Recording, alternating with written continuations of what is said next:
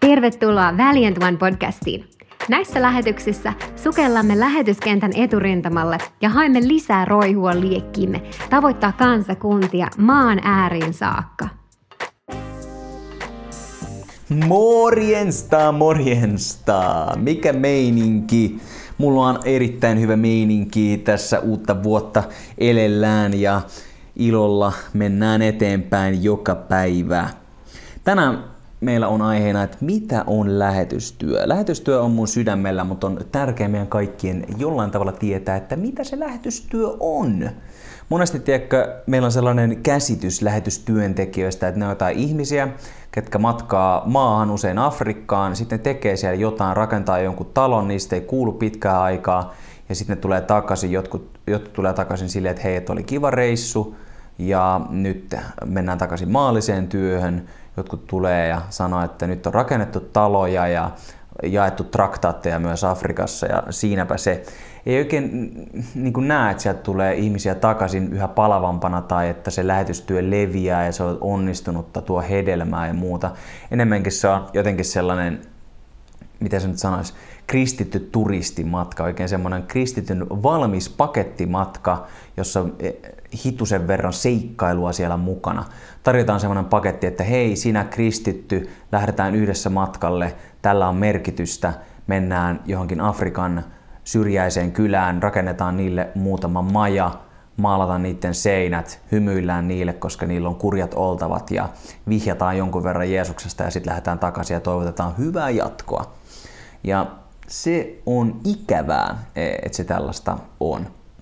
Toki moni tekee hyvää lähetystyötä ympäri maailman, mutta on myös aika sille, että tiedätkö, Suomesta kaikuu uusi ääni, Jumalan valtakunnan ääni ja lähtee uusi aalto palavia lähetystyöntekijöitä niin, että Jumalan sana, Jumalan evankeliumi saa kuulua maan äärin saakka ja ihmiset voi pelastua ja astua Jumalan valtakuntaan. Amen! Tiedätkö, humanitaarinen avustaminen ei ole lähetystyötä.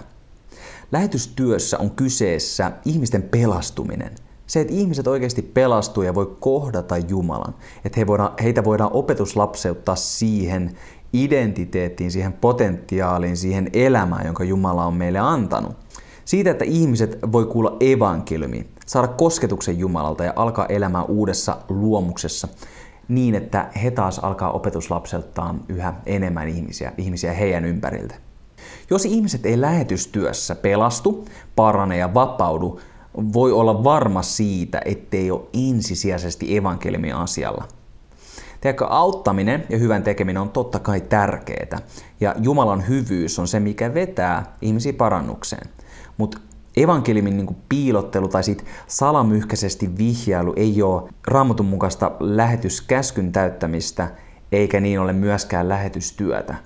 Teikö, ei voi olla niin, että mennään lähetystyöhön sille turistimatkalle ja ei oikeasti tehdä mitään pysyvää työtä.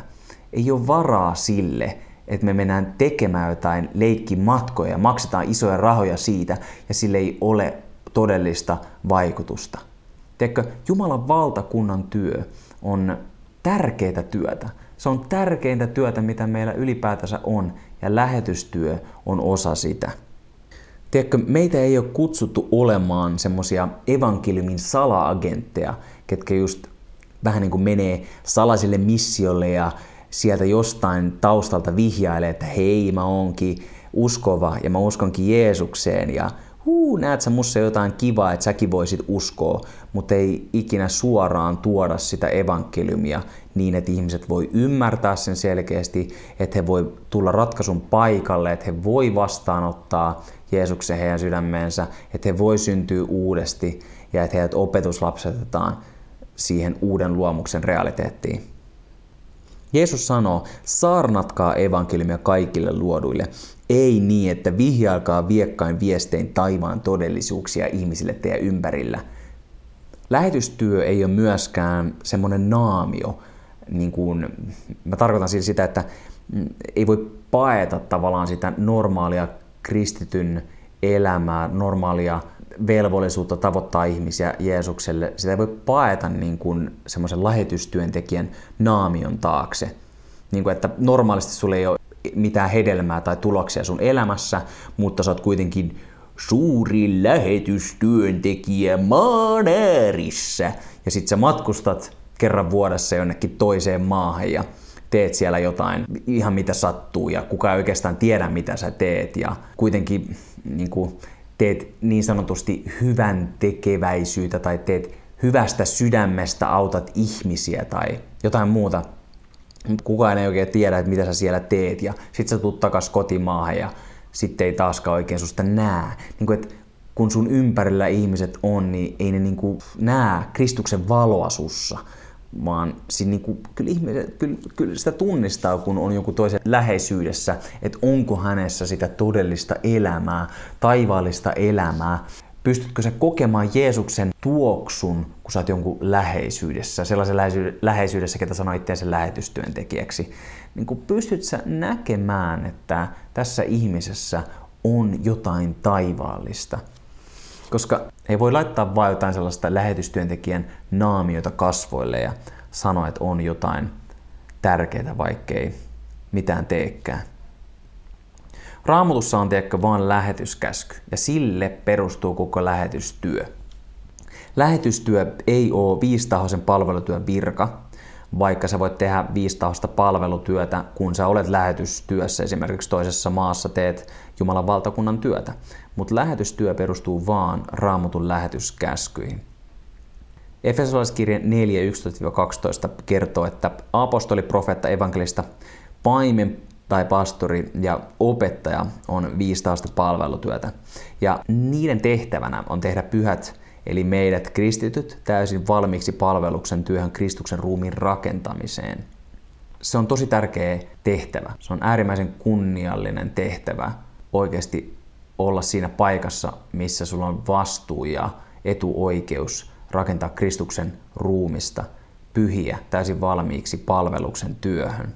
Ja kun sä oot viistaosassa palvelutyössä tai kun henkilö on viistaosassa palvelutyössä, niin hän pystyy tavoittamaan edelleenkin ihmisiä lähetyskäskyn mukaisesti ja tekemään niin sanottua lähetystyötä joko lähiympäristössä tai jopa kau- kauempaa ja maan äärissä ihan muissa maissa – ja tehdä sitä aktiivisesti.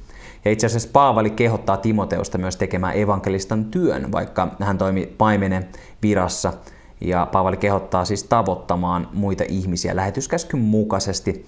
Tämä paikka on toisessa Timoteuksen kirjassa luvussa 4 ja jae 5. Ja se itse lähetyskäsky on meidän tärkeä tietää. Jeesus sanoo, että menkää kaikkeen maailmaan, saarnatkaa evankeliumia kaikille luoduille. Ja nämä merkit seuraavat teitä. Ihmisiä paranee, ihmisiä vapautuu, ihmisiä puhua uusilla kielellä. Jos ei jotain kuolettamaan, se ei heitä vahingoita. Ja, ja kaikkia muita merkkejä, mitä Raamatussa on erikin paikoissa mainittuna. Toimista tämä puhun oli Markus 16 ja 15. Mutta lähetyskäsky löytyy jokaisesta evankeliumista ja se löytyy myös apostolien teoista. Mä annan sulle ne paikat, mistä ne löytyy evankeliumeista. Matteuksen evankeliumissa on luvus 28, jakeet 19-20. Markuksessa ja luvussa se on 16 ja jakeet 15-18. Niistä mä mainitsin äskenkin. Ja Luukka evankeliumissa luvussa 24, 46-49. Ja Johanneksen evankeliumissa se on oikeastaan parissakin paikkaa. Se on Johannes 20, 21-23 ja Johannes 21, 15-17. Ja sen lisäksi apostolien teoissa se tuodaan esille tavalla, joka on upea. Ja mä luen sen ääneen. Apostolien teot 1, jakeet 4-9. Ja kun hän oli yhdessä heidän kanssansa, käski hän heitä ja sanoi, älkää lähtekö Jerusalemista, vaan odottakaa isältä sen lupauksen täyttymistä, jonka te olette minulta kuulleet. Sillä Johannes kastoi vedellä, mutta teidät kastetaan pyhällä hengellä, ei kauan näiden päivien jälkeen. Niin he ollessansa koolla kysyvät häneltä sanoen, Herra, tälläkö ajalla sinä jälleen rakennat Israelille valtakunnan? Hän sanoi heille, ei ole teidän asianne tietää aikoja ja hetkeä, jotka isä oman vallansa voimalla on asettanut, vaan kun pyhä henki tulee teihin, niin te saatte voiman ja tulette olemaan minun todistajani sekä Jerusalemissa että koko Juudeassa ja Samariassa ja aina maan ääriin saakka. Ja kun hän oli tämän sanonut, kohotettiin hänet ylös heidän nähtensä ja pilvi vei hänet pois heidän näkyvistään. Wow, toi on upea paikka mikä kertoo sen, että hän lähettää meidät hänen todistajakseen läheisessä ympäristössä pikkasen kauempaa ja aina maan äärin saakka. Ja hän ei lähetä meitä omassa voimassa, vaan hän antaa meille pyhän hengen. Ja siitä me saadaan se voima, semmoinen räjähtävä dynamiittivoima, joka vie meitä eteenpäin, jonka voimavara ei ikinä lopu ja josta seuraa ihmeitä ja merkkejä samalla kun me tehdään tätä työtä. Se on upea uutinen. Se kertoo sitä, että Jumala on aina meidän kanssa, mihin ikinä me mennäänkin. Me ei tule pelätä eikä tarvi pelätä. Me ei tule huolehtia, ei tarvi huolehtia, vaan meidän tulee vaan mennä, tavoittaa ihmisiä, puhua Jeesuksesta, julistaa hänen evankeliumia, rukoilla heidän puolestaan, parantaa sairaita, tiedätkö?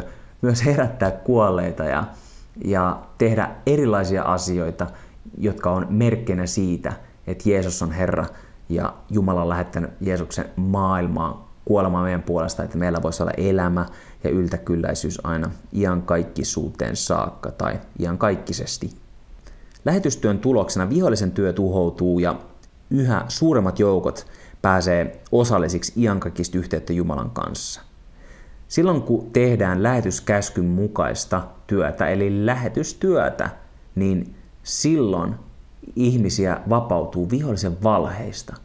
He voi oppia tunteen sen uuden todellisuuden, sen todellisen todellisuuden, josta Jeesus maksoi täyden hinnan. He voi oppia elämään uutena luomuksena ja nähdä, miten suuren siunauksen Jumala heille on tuonut. Se siis vapauttaa vihollisen valheista, siitä, että me ei mukaan oltaisi riittävän hyviä tai me ei pystyttäisi mihinkään tai, tai elämä nyt on vaan tätä. Niin niistä kaikista turhista, että me voidaan olla täysin vapaita ja meidän tulee vapauttaa myös muita. Ihmisiin vapautuu lähetystyön seurauksena demonien vallasta, sairauksista, taudeista, vaivoista. Ihmiset voi täyttyä pyhällä hengellä ja he voi varustua täyttämään omaa taivaallista kutsuaan. Näkyykö tällaisia hedelmiä, näkyykö tällaisia asioita sun elämässä? Täyttyykö ihmisiä pyhällä hengellä sun kautta? Paraneeko ihmisiä? Paraneeko sairaita taudeista ja vaivoista? Oppiiko ihmiset tuntemaan Jeesusta enemmän sun kautta? Jos ei vielä, niin älä syytä ittees, mutta tiedä, että se on mahdollista ja on aika tarttua siihen toimintaan, että sitä myös alkaa tapahtumaan. Koska Jeesus on muuttanut meidän sisimpäämme pyhän hengen kautta ja koko se täyteys, joka oli Jeesuksessa, asuu myös meissä. Ja se tarkoittaa sillä, että meidän elämä voi olla aivan upeata elämää. Meidän elämä voi olla rikkauden, rakkauden ja rauhan elämää, mutta ei vaan niin, että se olisi meille itsellemme, vaan että kaikki ihmiset meidän ympärillä voi päästä siitä myös osallisiksi ja he voi päästä osallisiksi myös iankaikkisesta elämästä Jeesuksen kautta. Lähetystyö on käytännössä siis lähetyskäskyn tottelemista sille kuuliaisena olemista, halukkuutta toteuttaa sitä niissä ympyröissä, missä me vaikutetaan. Sitä on lähetystyö. Lähetystyö on sitä, että me tavoitetaan ihmisiä Jerusalemissa, Juudeassa, Samarissa ja aina maan äärin saakka. Silloin kun me ollaan palavia Herralle ja kuuliaisia hänelle, osoitetaan kuinka paljon me häntä rakastetaan, tavoitetaan ihmisiä, niin yleensä siinä käy niin, että ennemminkin, että se palo sammuisi, niin se vaan lähtee ilmi liekkeihin. Ja mitä enemmän sä oot liekeissä Herralle, niin sitä enemmän sä haluat mennä pidemmälle ja pidemmälle ja syvemmälle ja syvemmälle ja korkeammalle ja korkeammalle tavoittain ihmisiä aina maan äärin saakka. Kuka siis voi olla lähetystyössä? Me kaikki. Me ollaan siis kaikki käytännössä lähetystyössä ja potentiaalisia lähetystyöntekijöitä aina maan äärin saakka. Kyse on enemmänkin siitä, ollaanko me halukkaita tarttumaan siihen. Mikä on sun oma lähetyskenttä? Missä ympyröissä sä tavoitat ihmisiä Jeesuksen yhteyteen? Englanninkielinen sanonta sanoo, Missionary is not one who crosses the sea, but one who sees the cross. Ja tämä kuvaa mun mielestä lähetystyötä erinomaisesti. Se tarkoittaa, että lähetystyöntekijä ei ole vaan henkilö, ketä matkaa maitten ympäri tai merten yli, vaan henkilö, joka näkee ristin ja ymmärtää sen todellisuuden. Mä sanoisin näin, että lähetystyö on enemmänkin paikka kuin virka. Se on enemmänkin semmoinen ymmärryksen paikka, missä mä ymmärrän, kuka mä oon, ja mä oon kuulijainen hänelle joka antaa mulle sen paikan, missä mä oon. Ja se paikka on, että mä oon Jumalan perhettä, mä oon Jumalan lapsi, rakas lapsi, Jumalan poika tai tytär, jos sä oot naispuolinen henkilö tätä kuuntelet. Ja mä oon saanut sen paikan ja sen aseman Jeesuksen ristintyön kautta.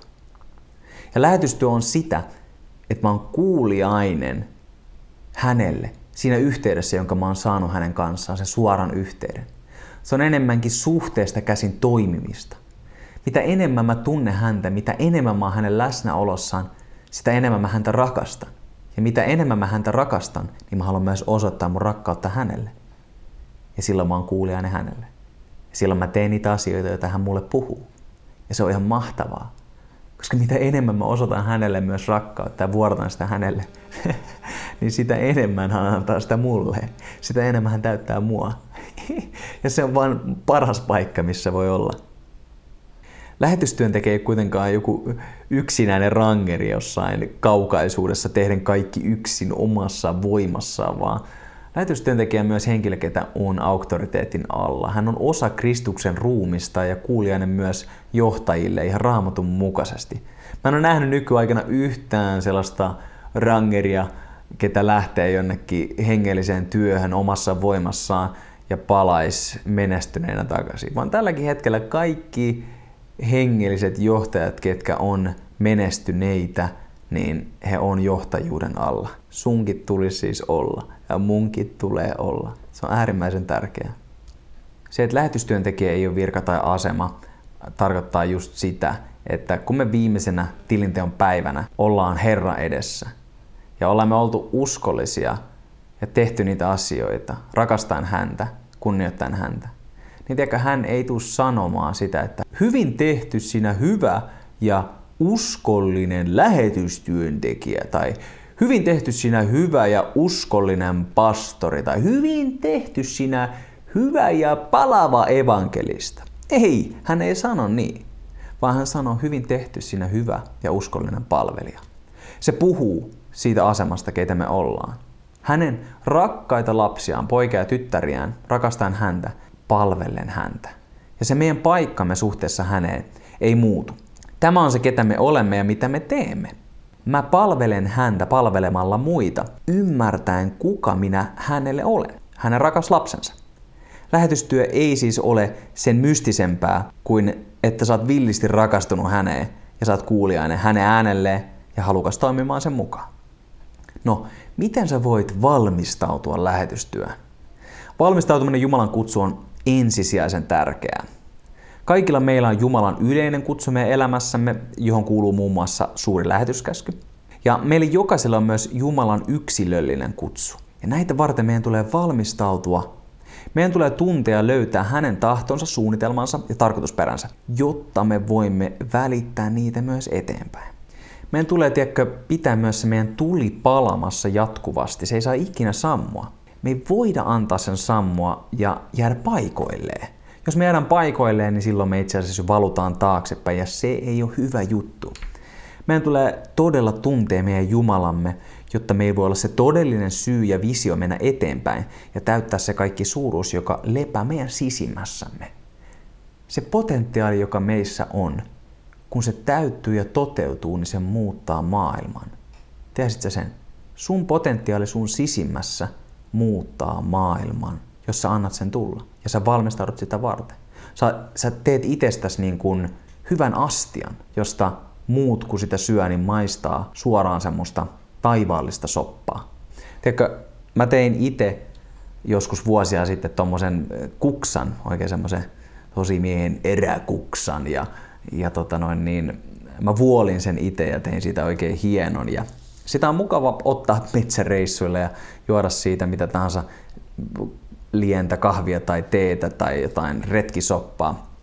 Mutta aina kun siitä juo, niin se maistuu puulta. Oli sitten erittäin hyvää kaavia tai teetä tai muuta, niin siinä on aina se sama puun maku. Teekö se astia, vaikka se on hieno, mä oon itse sen tehnyt ja vuollut, mutta siitä irtoaa sitä astian makua tosi paljon. Ja tiedätkö, on hyvä juoda esimerkiksi hyvää kahvia sellaisesta kupista myös, mikä ei tuo siihen sitä omaa astian makua ihan hirveästi. Toki aina kun me julistetaan tai puhutaan, niin meistä lähtee vähän niin kuin oma astian makua, mutta mä en usko, että Jeesuksessa itsessään oli ihan hirveästi sitä oma astian makua, kun hän kuitenkin teki vaan sen, mitä hänen isänsä antoi hänelle tehtäväksi. Hän puhui vaan hänen isänsä sanoja. Niin ei, ei ollut niin, että Jeesuksen omat elämän kokemukset, veljelliset riidat tai perhetragediat ja perheongelmat ja koulukiusaukset ja jotkut muut jotenkin maistu siitä astiasta ja hänen kokemuksensa, vaan hän oli kovettanut sitä astiansa myös niin elämänsä aikana, että kun hän Jumalan sanaa siitä julistaa, niin se maistuu puhtaasti Jumalan sanalta. Se on myös meille äärimmäisen tärkeää, että me kovetetaan meidän astia niin, että kun siitä joku syö, niin saa syödä suoraan taivaallista soppaa ja maistaa sitä Herran hyvyyttä niin, että he elämät voi tulla myös muuttuneeksi. Että he voi tulla kysymään, että hei, mistä tämä on, mitä mä maistan? Mä haluan sitä samaa lisää. Älä siis jätä valmistautumisen aikaa välistä tai jätä sitä kesken. Anna sun astian kovettua niin, että sä voit olla se Jumalan rakas ja arvokas astia jalon käyttöön. Anna sun elämäs elävänä uhrina, sulosena tuoksuna hänelle. Valmistaudu, koska sun potentiaali on niin suuri, että se muuttaa koko maailmaa. Jos sun astia ei ole kestävä tarjoilemaan tätä Herran hyvyyttä muille, niin se hyvä valuu helposti hukkaan. Pidetään ulkokuoremme kestävänä ja kovana ja sydän pehmeänä kuulemaan Herran ääntä, olemaan kuuliaisia halukkaita toteuttamaan hänen johdatustaan ja annetaan evankeliumin kaikua meidän elämästä. Hallelujaa! Hei, mahtavaa, että olit kuulolla tämän jakson. Ensi jaksossa mennään taas eri aihepiireihin. Oo kuulolla, laita lähetystä jakoon ja mitä mainiointa päivää sulle. Oo siunattu ja täynnä iloa ja hyvyyttä ja upeutta, yliluonnollista suosiota. Uu, se on morjens! Kiitos ajastasi ja osallistumisestasi. Laita lähetys seurantaan, niin pääset kätevästi kuulemaan tulevia jaksoja. Lisätietoja löydät verkkosivuilta valiant.one eli valiant.one. Sivujen kautta pääset myös mukaan tavoittamaan kadotettuja maan ääressä. Ole siunattu ääriä myöten jäsen yli.